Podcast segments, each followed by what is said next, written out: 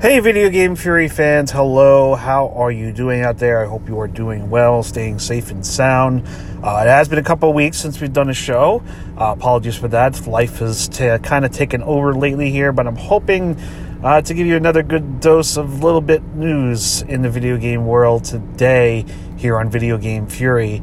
And this is a little interesting topic. It's going to go a little niche here, but at the same time, I think it's an important topic to go to, especially as a follow up to the last session was which was about if video games are too big or not. And I say this in the context of I've just been playing a little indie game that uh, has kind of gotten a little bit of a cult following, at least from when I watch the Twitch numbers and how many people are actively playing it. Uh, it's a little indie game called Vampire Survivors. If you're not familiar with this game, really at the end of the day, you could think of it as a walking simulator but it's in that 2D sprite uh, top down format thing, and the, the, sprites are all in the vein of like think like the uh, the NES Castlevania games. I mean, it's called Vampire Survivors, so that could kind of get you interested as to why I'm talking Castlevania because it looks like it's that kind of aesthetic but it's a very interesting game here. Again, it's a walking simulator. You're not doing any actions. You're literally just walking the character around the screen. There are enemies coming on all different sides of the stage. Of course, you have to kill them and all that. But the real goal of the game is to survive for 30 minutes if you want to win.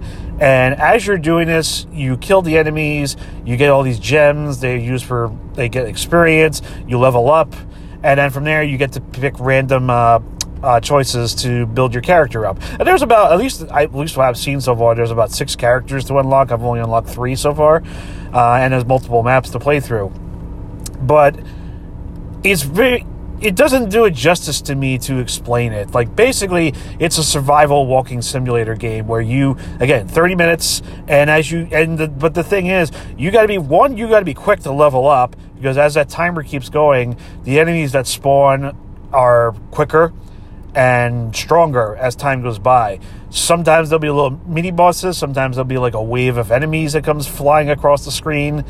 Uh, and then really the challenge gets to like after like the 20 25 minute mark where the screen is just flooded with literally thousands of sprite enemies. It's like I was just playing yesterday and I beat I got my best time but and I was 17 seconds short from beating the game. And at that point, you couldn't even see a, an empty space there. I just kind of sat in the middle and tried to hang on for dear life, hoping that I could find health as I do it because there was just nowhere, nowhere to maneuver. It was just so ridiculous.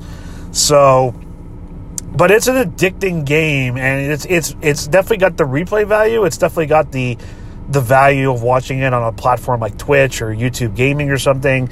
I would definitely highly recommend that. And by the way, all this to say, this game is like this game is three dollars on Steam.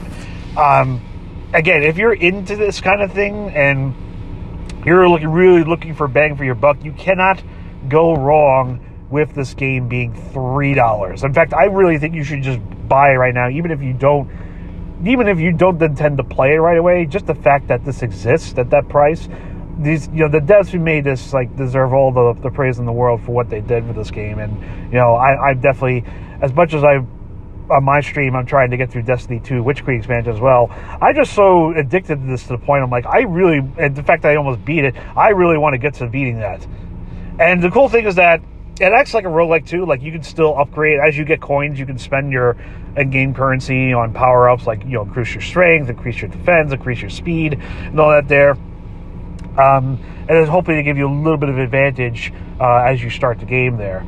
It's just a fun game, and I think the reason I'm talking about this so much, other than the fact that I just love it so much, and I think you guys should play it, it just kind of goes to the follow up of what I was talking about last time. Like we have a lot of big budget open world AAA games out there. I mean, pick your pick your poison out there: Horizon Forbidden West, Elden Ring, Dying Light Two. Um, sure enough, later in the year we got Starfield coming out. Hope maybe maybe God of War Ragnarok is coming too. I don't know, um, but there's just so much of it going on out there that I think it's good to get those kind of. I, I called them on my stream when we were putting together our.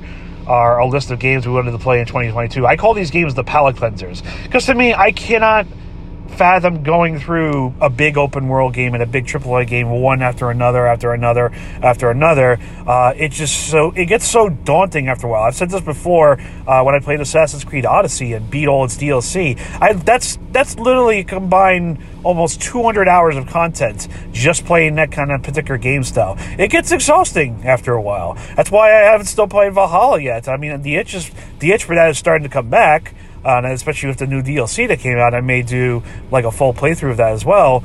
But it's just you can't. It's just hard to do that, and I think that again speaks to the point of uh, if you guys know who Shawn Layden was, he used to head up PlayStation before he left. Uh, he's been on interviews saying like you know he thinks that the uh, big budget games are getting out of control. They're getting too expensive. They're getting too long.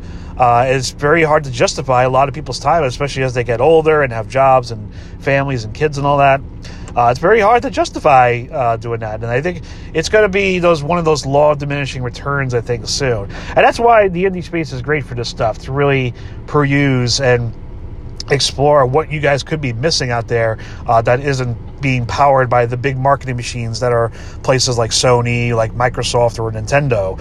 Uh, Vampire Survivors is one of those great examples of how well that can go. Uh, so right now, this is the perfect opportunity to do it. I think pretty much the first quarter of the year has seen all the big games come out. At this point, we're kind of in a uh, a drought, if you want to say, from a uh, AAA perspective, to at least, I guess I, I guess you could say the summer. I mean, I I'm the only next big game I think that's coming out is starting uh, to come from Nintendo. I think they got Xenoblade Chronicles 3 coming out in July and then Splatoon 3 in September. Uh, that's the best I could think of right now especially when Forspoken was delayed to October. That game was supposed to come out in May, if I remember correctly. So this is your chance, guys. Really make this the opportunity to, to really explore that space and realize that, hey, you know what? I don't need to be sucked into a world for hundreds of hours. I'm not saying it's bad. But I mean, at the same time, it's not. It shouldn't be the only experience that we have here. Vampire Survivors is just one example. Plenty of stuff in the indie space. I'm sure if you just go on Steam and do your discovery queue and look through recommendations it gives you, you'll see a plethora of great examples of games that um, really hit the mold like Vampire Survivors has done for me. Uh, I just cannot stop thinking about that game, uh, especially that it's all that content and that replay value is three dollars. Go buy that game if you if you're into it. Support those devs; they they absolutely deserve the praise for uh, putting together a very compelling uh, game loop there. And uh, let me know your thoughts on uh, the comments here, and if you want to uh, share some feedback. Uh, you know, send a recording in. We'll put you on the show uh, and talk about uh, this and many more other topics. So, thank you guys again for your time. Hope you have a great rest of your day, weekend, week, whenever you're listening to this. Thank you so much for your time and taking your time out of your day. Good time, folks. Next time.